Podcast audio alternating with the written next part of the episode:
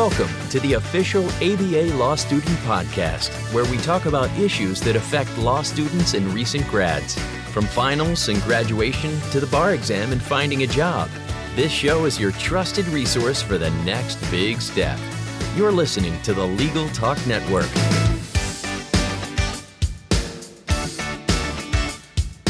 Hello, and welcome to another edition of the ABA Law Student Podcast on Legal Talk Network.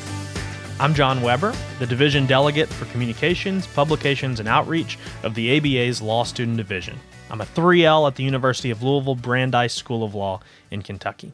Our show today is sponsored by the American Bar Association Law Student Division. In this monthly podcast, we cover topics that are of interest to you, law students and recent graduates.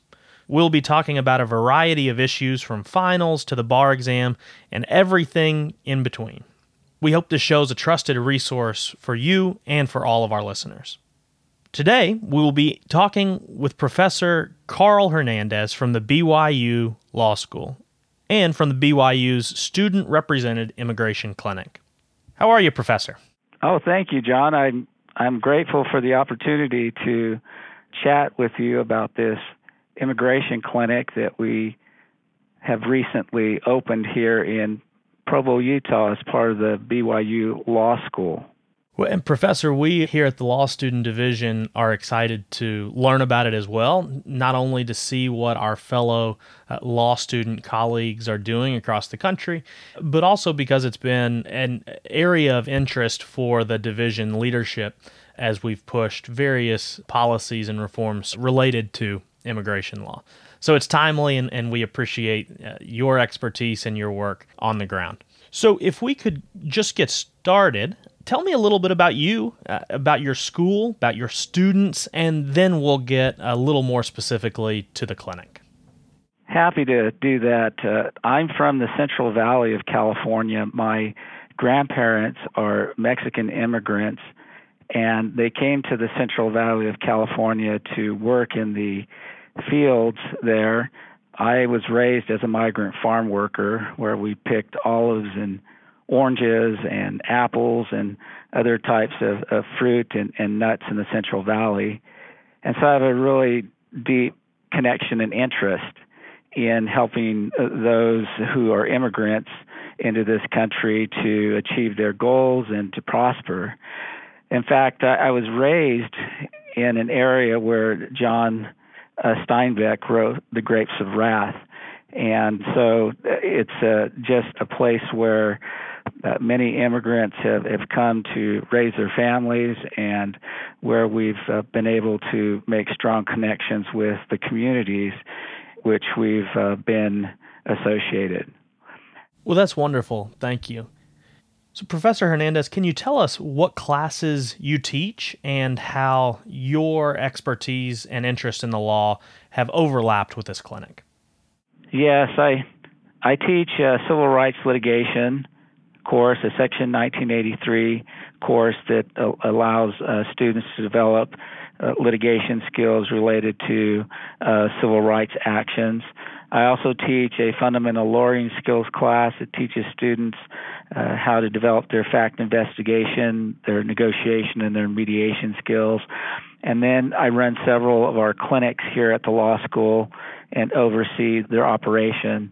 So we're quite busy here, but uh, you know most of those courses that I teach uh, relate to experiences I had uh, as a practitioner and uh, the clinic experiences, however, really relate to my upbringing and my passion for uh, bringing uh, legal services to the poor and the needy and uh, the marginalized communities in our society. Having been raised as a migrant farm worker and, and, and seeing some levels of injustice uh, throughout my life. I, I really have a passion for helping students to engage in communities where they'll see uh, maybe and experience things that they, they've not experienced in their lives. Their, their perspectives will change. And my hope is that uh, the private bar as well as the public bar will recognize this great need and and so we're sending students then out into our communities that have had these experience serving these marginalized communities and and want to re-engage at some point in their careers, hopefully right from the beginning of their careers, and and keep this as a part of uh, their professional identity that they're willing to give some of their time and their talents to assisting those that really uh, are needy in our communities. And when you say that you've experienced some uh, of these marginalized groups and the struggles that they face, can you give us an example, put a face or a story to what your clinic really does? Okay, I'll tell you a story about my first bicycle. When I was a young child, uh, we had no bicycles, and my grandfather uh, saw us one day running up and down the street to try to catch a quick ride uh, from a friend that happened to be fortunate to have a bicycle. And so when I was about eight or nine years old, uh, my grandfather brought our first bike home, and I was so excited uh, about getting this bicycle. So we didn't have a telephone at that time, and my uh, mom told us, you know, you need to, you thank your grandfather now, you need to go down to the payphone, uh, which again is another obsolete uh, thing in our society today, and uh, put a dime in and call your grandmother and let her know that you're grateful for this bicycle. So we got to the phone booth and uh, we're waiting for what seemed to me like forever. It was probably half an hour, and there was a lady in the phone booth that had uh, basically kept us there because as soon as the police officer pulled up in his cruiser to the phone booth, she stepped out and said, "That's my son's bicycle. Uh, it was uh, stolen six months ago," and so the police officer loaded the bicycle in the trunk, put my brother and me into the police cruiser, which is the first time I'd ever experienced uh, that kind of a, a contact with the police. Uh, and so they drove us home and brought the bicycle up to the front porch, knocked on the door, asked my mom to produce a receipt for the bicycle. Well, of course, my mom couldn't produce any receipt, and so she had to go over to the neighbor's house and call my grandfather to come over and to produce proof of where he had gotten this bicycle. And so my grandfather produced a receipt where he had purchased this bicycle at a local police auction, uh, where uh, you know the uh, the state of the law at that time was that if you purchased a bicycle like this, then it was a lawful purchase and you became the owner of the bicycle. But my grandfather, he taught me a couple of lessons. Number one is that he had great deference to the authority of the police officer. And number two, he could see that this woman was distraught about this bicycle. So uh, both the officer and my grandfather agreed to give the bicycle back. So I owned my first bicycle for about an hour at most, and so it was, of course, devastating to me. Well, I came back to represent uh, the city uh, where this all occurred, and uh, had uh, an opportunity to look at the law and, and research and, and change some of the uh, laws that related to these exact types of situations. So, you know, for me, that was you know my first experience with the law. I viewed this uh, use of authority by the police officer, uh, where he should have known the law, right, and and understood that you know that was a lawful purchase. But I also learned a lesson from my grandfather, who is a humble immigrant who taught me that there are higher laws that relate to uh, these sorts of situations, and that you know sometimes what the law requires is is light years uh, below what we might require morally. So, you know, that was one of my first experiences. I have several other experiences with uh, government and authority and that sort of thing that uh, helped me to recognize and realize that we need people out that are uh, ensuring that uh, people aren't oppressed uh, by the laws or by their application uh, by uh, government agents. And uh, so, you know, that's where I've developed some of my passion. Thank you so much for sharing that.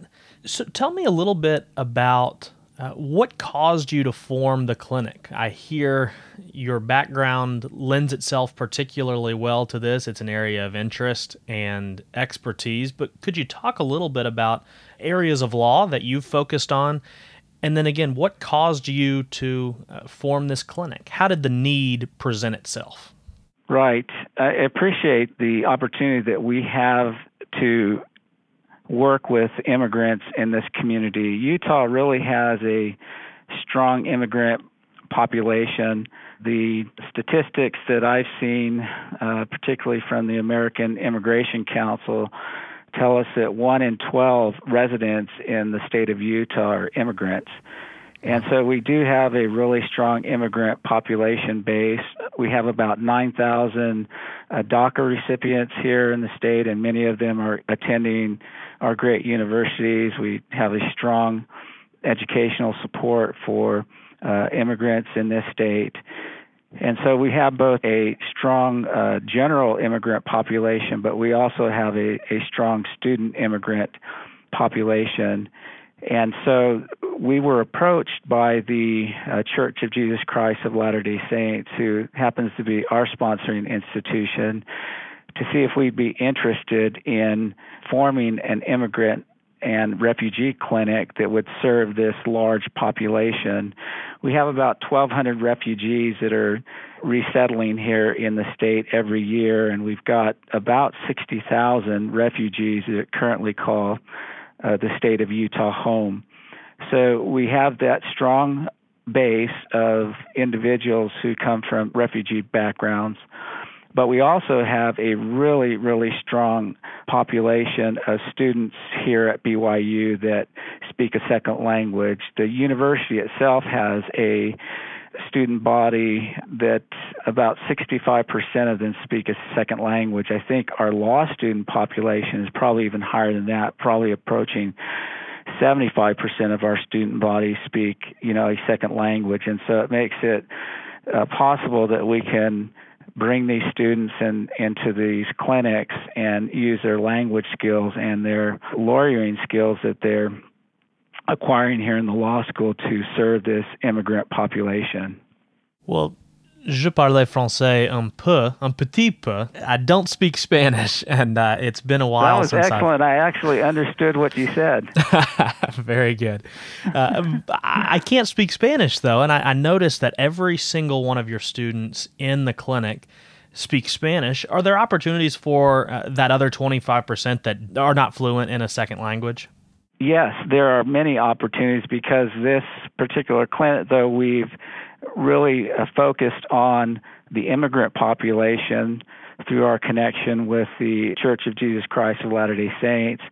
We have also opened the clinic up to other marginalized populations in our community, including those who are socioeconomically disadvantaged, uh, the homeless, and others who uh, are interested in accessing legal services for the problems and the issues that uh, they may have uh, as they are living here in this in this particular area of the country.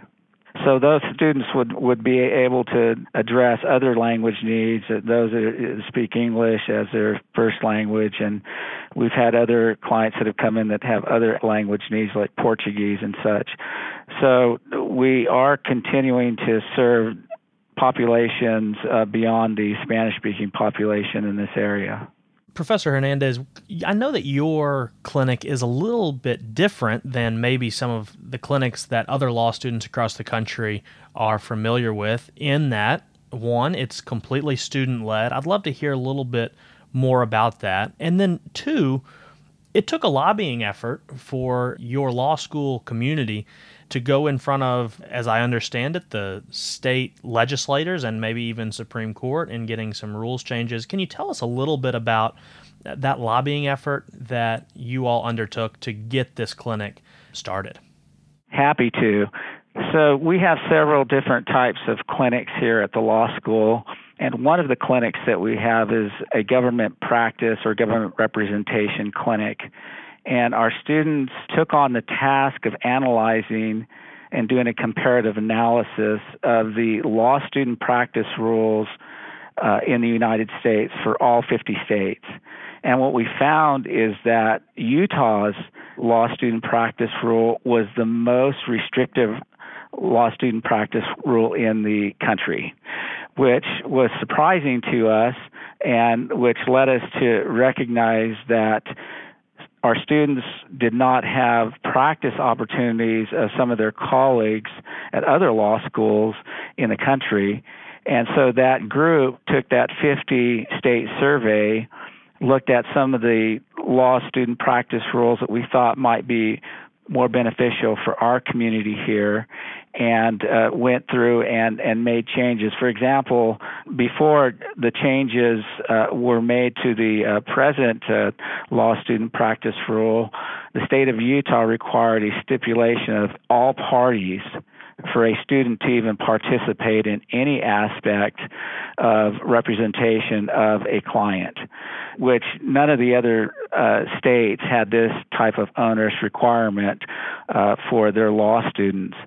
And so the students took on the task of redrafting the rule and making uh, presentations and in preparing us to make a series of presentations before the Utah State Bar Commission and then ultimately to the Utah Supreme Court which approved uh, changes to the law student practice rule in January of 2016.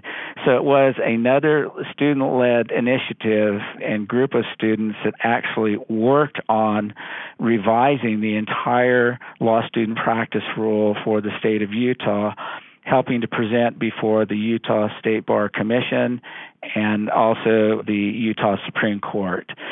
So it really was a student led initiative that got us going uh, in the direction of opening more opportunities for students to practice in the state of Utah, but also uh, to provide access to justice for many of our marginalized uh, citizens here in the state of Utah. Did you receive any resistance to wanting to start the clinic? Not really. We didn't uh, receive uh, much resistance at all. In, in fact, because we were working closely with our sponsoring institution, I think that opened some doors for us. But because the justices for the Utah Supreme Court recognize that access to justice in this country and access to the legal system and legal services is a serious and significant problem. They viewed these students as providing a great opportunity to the citizens of the state of Utah to access these services. Uh, you know, like your students there at your law school, I think uh, most are committed, right, to uh, providing services to the needy and, and to those that don't have access to justice. And so we actually had uh, tremendous support from our sponsoring institution, from our university, the main campus, as well as the Utah State Bar and you know the highest court in the state. Uh, each of those groups uh, provided significant input and substantial support for what we're doing in this clinic. So you mentioned that the current generation of law students is exceptionally committed to social justice. I certainly uh, notice that as well, and, and that's no secret.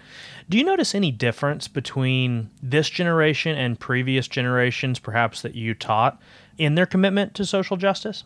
I do see a difference. I, I believe that many of the students that are coming to law school today recognize that there's questions about the value of legal education uh, I think we're all aware of that, that there are many in our society today that uh, feel that uh, the legal education may not be a good investment.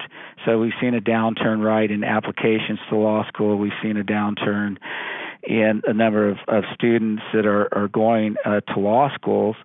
But what we also see is that there is a significant commitment to social change coming from our students. And we view the law degree as a leadership degree, one which will help our students to go out into society to uh, not only become great advocates for their clients, but also to engage in uh, leadership in all segments of our community, in the private sector, in the nonprofit sector, and in government. I think there are a number of articles out there nowadays that help us to understand how uh, lawyers can help to create substantial change in, in society that benefits those uh, constituents that they serve. And I've seen an increase in the number of students that are interested, for example, in our immigration courses. Uh, our courses are usually full. Our clinic is full. We've got uh, people on the waiting list that want to engage in serving the poor and, like I've mentioned previously, other marginalized communities in our uh, area here. And I, I don't doubt that they will go out and uh, have their perspective change because of this clinic and have a great desire to provide further pro bono services to marginalized communities. Of course, my fellow law students would not be happy with me if I didn't also say that we also want jobs. Of course, we are committed to social justice, but especially I'm a third year law student and I'm starting to feel the crossroads that is law school graduation and, and what comes next. Do you think this clinic makes law students that participate more marketable? Absolutely. The students in this clinic are taking clients from start to finish. So they will conduct an initial fact investigation by doing an interview, and they will continue to gather documents and information that's necessary to uh, analyze uh, what types of solutions they can provide to their client through the counseling process. They're also doing the drafting petitions and other documents and creating letters and uh, demand letters and other types of legal documents and following the process all the way through to completion. And so you know, if you've got a student that's able to demonstrate that they can take a client from an interviewing and counseling, other fact investigation process all the way through full representation, then I believe that will help them to demonstrate to prospective employers a couple of things. Number one, that they're able to exercise some of the most important and what I would call fundamental lawyering skills that uh, are required of someone in the profession. And number two, that they're willing to serve populations that I think would be of interest to those that are both working in the private sector as well as the government sector. They're providing these services to these uh, populations and, and therefore uh, would be able to provide uh, meaningful representation, eh, whether uh, from a pro bono standpoint or otherwise, once they enter into these firms and these other agencies.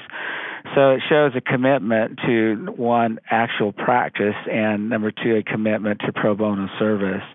And so I think that uh, the uh, experience that students get from start to finish gives them a real life experience dealing with real human beings that you just don't really get from a pure case analysis uh, and courses that, uh, of course, are important to the legal education, but this gives a student some additional, uh, I think, demonstration opportunities of uh, how they uh, use their professional lawyering skills in a real life setting. I'm curious how this compares to your law school experience. What would you, as a law student, think about these opportunities and, and these changes, perhaps, since you were in law school? Since I understand that you you went to school at BYU as well. That's right. I would have said hallelujah had they provided us these types of experiences when I was in law school. I don't recall having any type of live client full representation opportunity when I was in law school. In fact, I don't recall having any types of clinics at the time I was going to law school. I think we had internships, and and I did serve uh, internships during the summer, and uh, as a research assistant and a teaching assistant during my uh, law school experience. But I didn't have a live client representation clinic opportunity. So I think my recollection of coming out of law school and going into the actual practice of law was the partner coming into my office and laying a, a green file on my desk, which kind of dates me, right? Uh, so he put a file on my desk and says, you're going to be in court on Tuesday. And so I had never uh, had a actual trial experience, uh, had never had an, any sort of appearance before a real court, nor had I dealt with a real client before that assignment was given to me.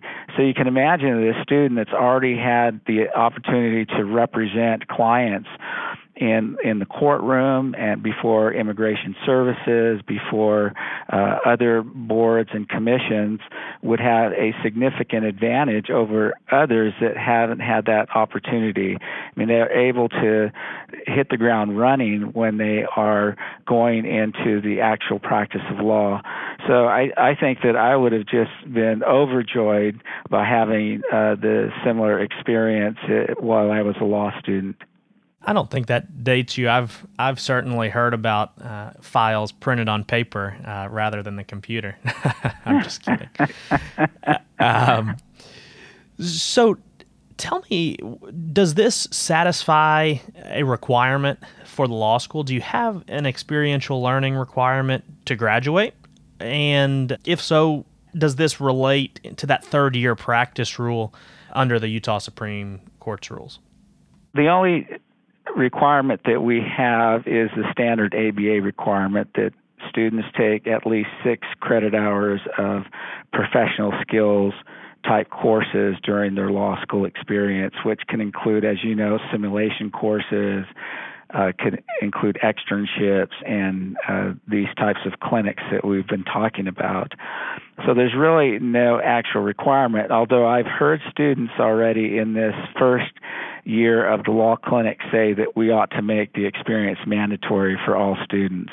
They felt so strongly about the impressions that they've had from meeting with their clients, how their views have been changed because of the client interaction, how exciting it is to have a client come in and and express gratitude uh, for the work that's been done on their behalf and so the service that these students are providing through this clinic, I think, goes well beyond the simulation course or the externship that a student might have where they, they don't have that full range of representation that's available in a clinic. Not saying that the other experience aren't good, I think they're valuable as well.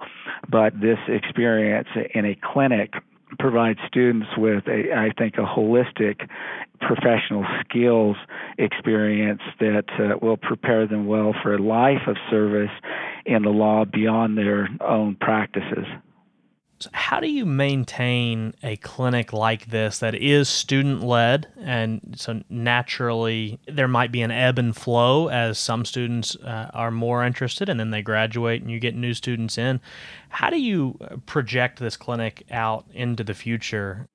Excellent question. It's one that uh, the faculty asked when we opened the clinic. It's one that's been asked by our partners in the community, one that students ask how we're going to transition. We're in that process now for petitions, for example. We've got asylum cases that have been prepared by these students that we're about ready to file, and, and certainly those students, though they prepared the application through completion, they're not going to be able to become part of the follow up to uh, those cases, if any, uh, because they will have moved on right into the uh, last, many last semester of law school, or, or some that uh, will just move on to their third year of law school. And so the contingencies we have there is we've already got a full class for next semester, and we're going to start to transition these cases to other students who will uh, be in the class next semester, and and then we'll maintain uh, this clinic throughout the summer, and students will be able to serve as research assistants and as externs in the clinic as well. So it'll be a year-round clinic where we have complete transition of cases from one semester to another and from uh, the semester throughout the summer. And so there's a continual representation of these of these clients, and clients realize that at the beginning because our engagement letter helps them to understand that there will be a transition of, of student representatives uh, during the semesters. Uh, and so the clients are, are fully aware of this, and I think they're just grateful for the help that they receive. So you you know we we are able to give them some level of comfort that they'll continue to receive the service they need from the clinic. In thinking of the future, how do you adapt to the ever changing nature of immigration law and policy, especially as it's become even more charged under the Trump administration with both rhetoric and policy? Right. I think education is so important uh, for our community. I think it's important for us to uh, remain engaged with our partners, uh, those that are engaged in providing immigrant services, and making sure that we're educating our community about potential changes in policies, potential opportunities uh, to receive change of status uh, in their uh, current immigrant situations. So I think education is is really important, and because BYU Law School is such a well-known institution, not just locally but really internationally. I think our opportunities to educate our constituents and those that are likely to receive our services is really critical and important. So, as we partner with uh, our sponsoring institution, and other members of our community, both here and nationally, we will be able to ensure that uh, we're on top of the uh, changes of both policy and legally uh, to provide uh, this information to our constituents, those that we're serving. And then we'll uh, follow through with making sure that uh, those that are in our clinics, those students are uh, well trained uh, to address those issues. You know, I, I did want to add one thing. I, I really believe that the law students that we're training in, in this generation are exceptional. And I think we need to have more confidence in their abilities to perform services that are really, really uh, needed in our society today. Uh, these legal services that students are able to provide are filling, I think, a significant gap uh, that uh, is is un uh, addressed in in our uh, nation today. And so I'm really grateful that we have students that are both interested and capable in uh, providing uh, these types of, of services. So I think we, we need to recognize that we've just got a really qualified uh, group of of students that are in law schools today at all law schools uh, throughout the country and mobilizing uh, these students to uh, provide these continuing services to keep up to date with policies and and with changes in the law uh, will be of great benefit to uh, those that we intend to serve. On behalf of law students across the country, we thank you for those kind words. You're welcome. I, I wonder about expanding your impact and uh, whether it's something that you're doing now or may have just thought of in the future. Do you plan on working with other schools or communities to expand programs like this onto other campuses, get the word out, uh, share whatever good work it is that you're doing? Again, just to increase your impact so that it's more than just one clinic on one campus yes, we intend to take this uh, particular clinic that we've developed, and we we will uh, continue to work with other schools on campus to provide an interdisciplinary approach to solving problems. So, what we plan to do is to have other students that are in graduate school here and perhaps some undergraduate students that uh, are able to serve with us in this clinic and provide services that go well beyond the uh, legal issue that a client might have. As you know, you, in your experience, when you're looking at a particular problem, when a client has a legal issue, it, it may indicate that the client has uh, some underlying problems or issues that need to be addressed to be able to fully solve the problems and maybe some of the obstacles the client is facing in having a, a level of prosperity that they'd like to reach. So, uh, as you look at those underlying issues and help to solve those problems, then you will enable the client to be able to uh, accomplish and reach some of the goals they might have because you've re- removed some of those obstacles. So, for example, we've already seen clients that come in that have financial issues. They may have uh, issues with uh, receiving and accessing public services. They may have need for counseling services. And so we hope to bring to bear uh, more services from some other, uh, many other uh, students that are in graduate programs and undergraduate programs here on campus. So we'll create a template like this, and uh, the Church of Jesus Christ of Latter-day Saints, the LDS Church, has employment and uh, self-reliant service. Uh, centers all around the country as well as in many parts of the world.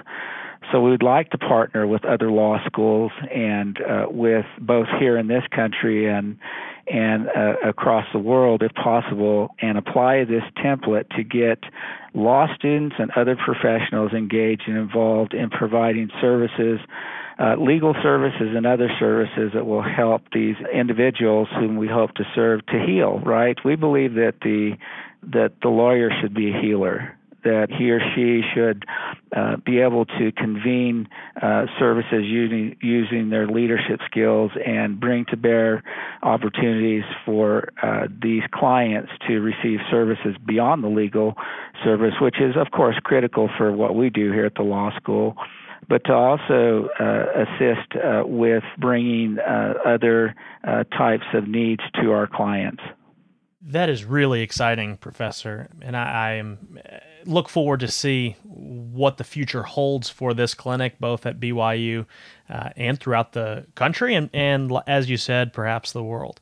Um, allow me to, to also plug the ABA Before the Bar blog as a means to promote and begin to export this this idea. It's open for you and other authors who would like to share what they're doing on their campuses. We also highlight schools and students doing good work in our magazine, The Student Lawyer. Uh, those are our, our publications in addition to this podcast. Uh, and again, would, would offer those to you if you'd like to use them. But how can people get involved if they are interested in taking you up on exporting this to other campuses? What's their next step? So their next step is to contact me here at the law school. I can be reached at uh, hernandezc at law.byu.edu. Send me an email. Tell me that uh, you're interested in forming a collaboration with uh, us here at the law school, and uh, we have, you know, again, our sponsoring institution that I'm sure would be very interested in forming collaborations for uh, students and others at other law schools here in the country. Uh, one of the great benefits that we have uh, for for this clinic is that many of our uh, colleagues across the nation can attest to this. It can be very expensive to run a clinic. But when you have a partner like we do uh, that provides the uh, facilities where we meet, our students have individual offices where they meet with their clients uh, on a weekly basis. So we have a facility and tremendous support from our sponsoring institution and I'm sure that uh, they'd be willing to look at other collaborations uh, across the nation here that uh, would uh, benefit both law students and, and members of, of our community that need uh, access to legal services. Excellent. And as a student at a public school, our sponsoring entity uh, may not be quite as generous. But could you tell us one more time, um, perhaps slowly, how they can reach you at your email address? Yes, that's Hernandez C H E R N A N D E Z C at law dot byu dot edu. Wonderful. Well, it has been an absolute pleasure talking with you today. Uh, thank you so much for the work that you're doing and the way that you're investing in both students and the clients at this clinic and inspiring those of us listening to get involved in whatever way we can as well. John, it's been a pleasure for me to share some time with you. I wish you the very best going into the future as you enter the profession. I'm sure you'll be a, a great representative and a great ambassador for your law school.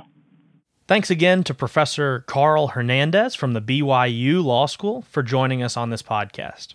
We hope you've enjoyed another episode of our podcast, and we would like to encourage you to subscribe to the ABA Law Student Podcast on Apple Podcasts and to take a moment to rate and review us as well.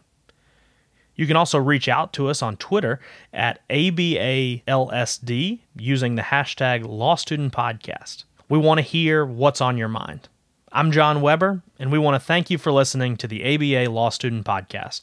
Stay tuned, connect with us. Let us know what you're doing to make a difference on your campus and in your community. Until next time, podcasters. If you'd like more information about what you've heard today, please visit LegalTalkNetwork.com. Subscribe via iTunes and RSS. Find us on Twitter and Facebook, or download our free Legal Talk Network app in Google Play and iTunes. Remember, U.S. law students at ABA accredited schools can join the ABA for free. Join now at AmericanBar.org forward slash law student. The views expressed by the participants of this program are their own and do not represent the views of, nor are they endorsed by, Legal Talk Network, its officers, directors, employees, agents, representatives, shareholders, and subsidiaries. None of the content should be considered legal advice. As always, consult a lawyer.